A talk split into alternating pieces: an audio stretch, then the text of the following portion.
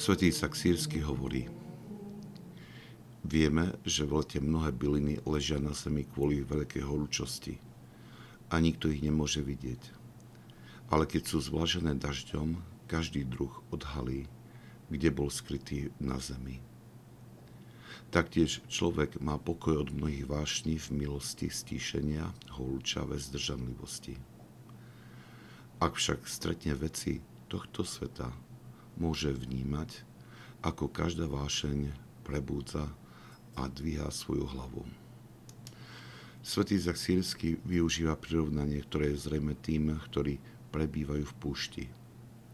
Nehostinná krajina vysušená slnkom sa zdá akoby bez života. No v tých zriedkavých dňoch, keď je skropená dažďom, nastáva nádherný ukaz – na krátky čas sa obravia rôzne rastliny, ktoré premenia svojimi kvetmi pustú púšť na nádhernú záhradu. Tento obraz mnohí svätí otcovia používajú na vyjadrenie zmeny, ktorú milosť prináša do vyschnutej ľudskej duše, alebo ako obraz premeny srdca skrze asketický život. Svetý Izak Sírsky však v tomto poučení využíva tento obraz na vyjadrenie inej duchovnej situácie – tieto rastliny prirovnáva k vášňam, ktoré horúčosť asketického úsilia, stíšenia a lásky k Bohu zbavili života natoľko, že prestali útočiť na srdce človeka. Dokonca sa môže zdať, že sa ich človek úplne zbavil.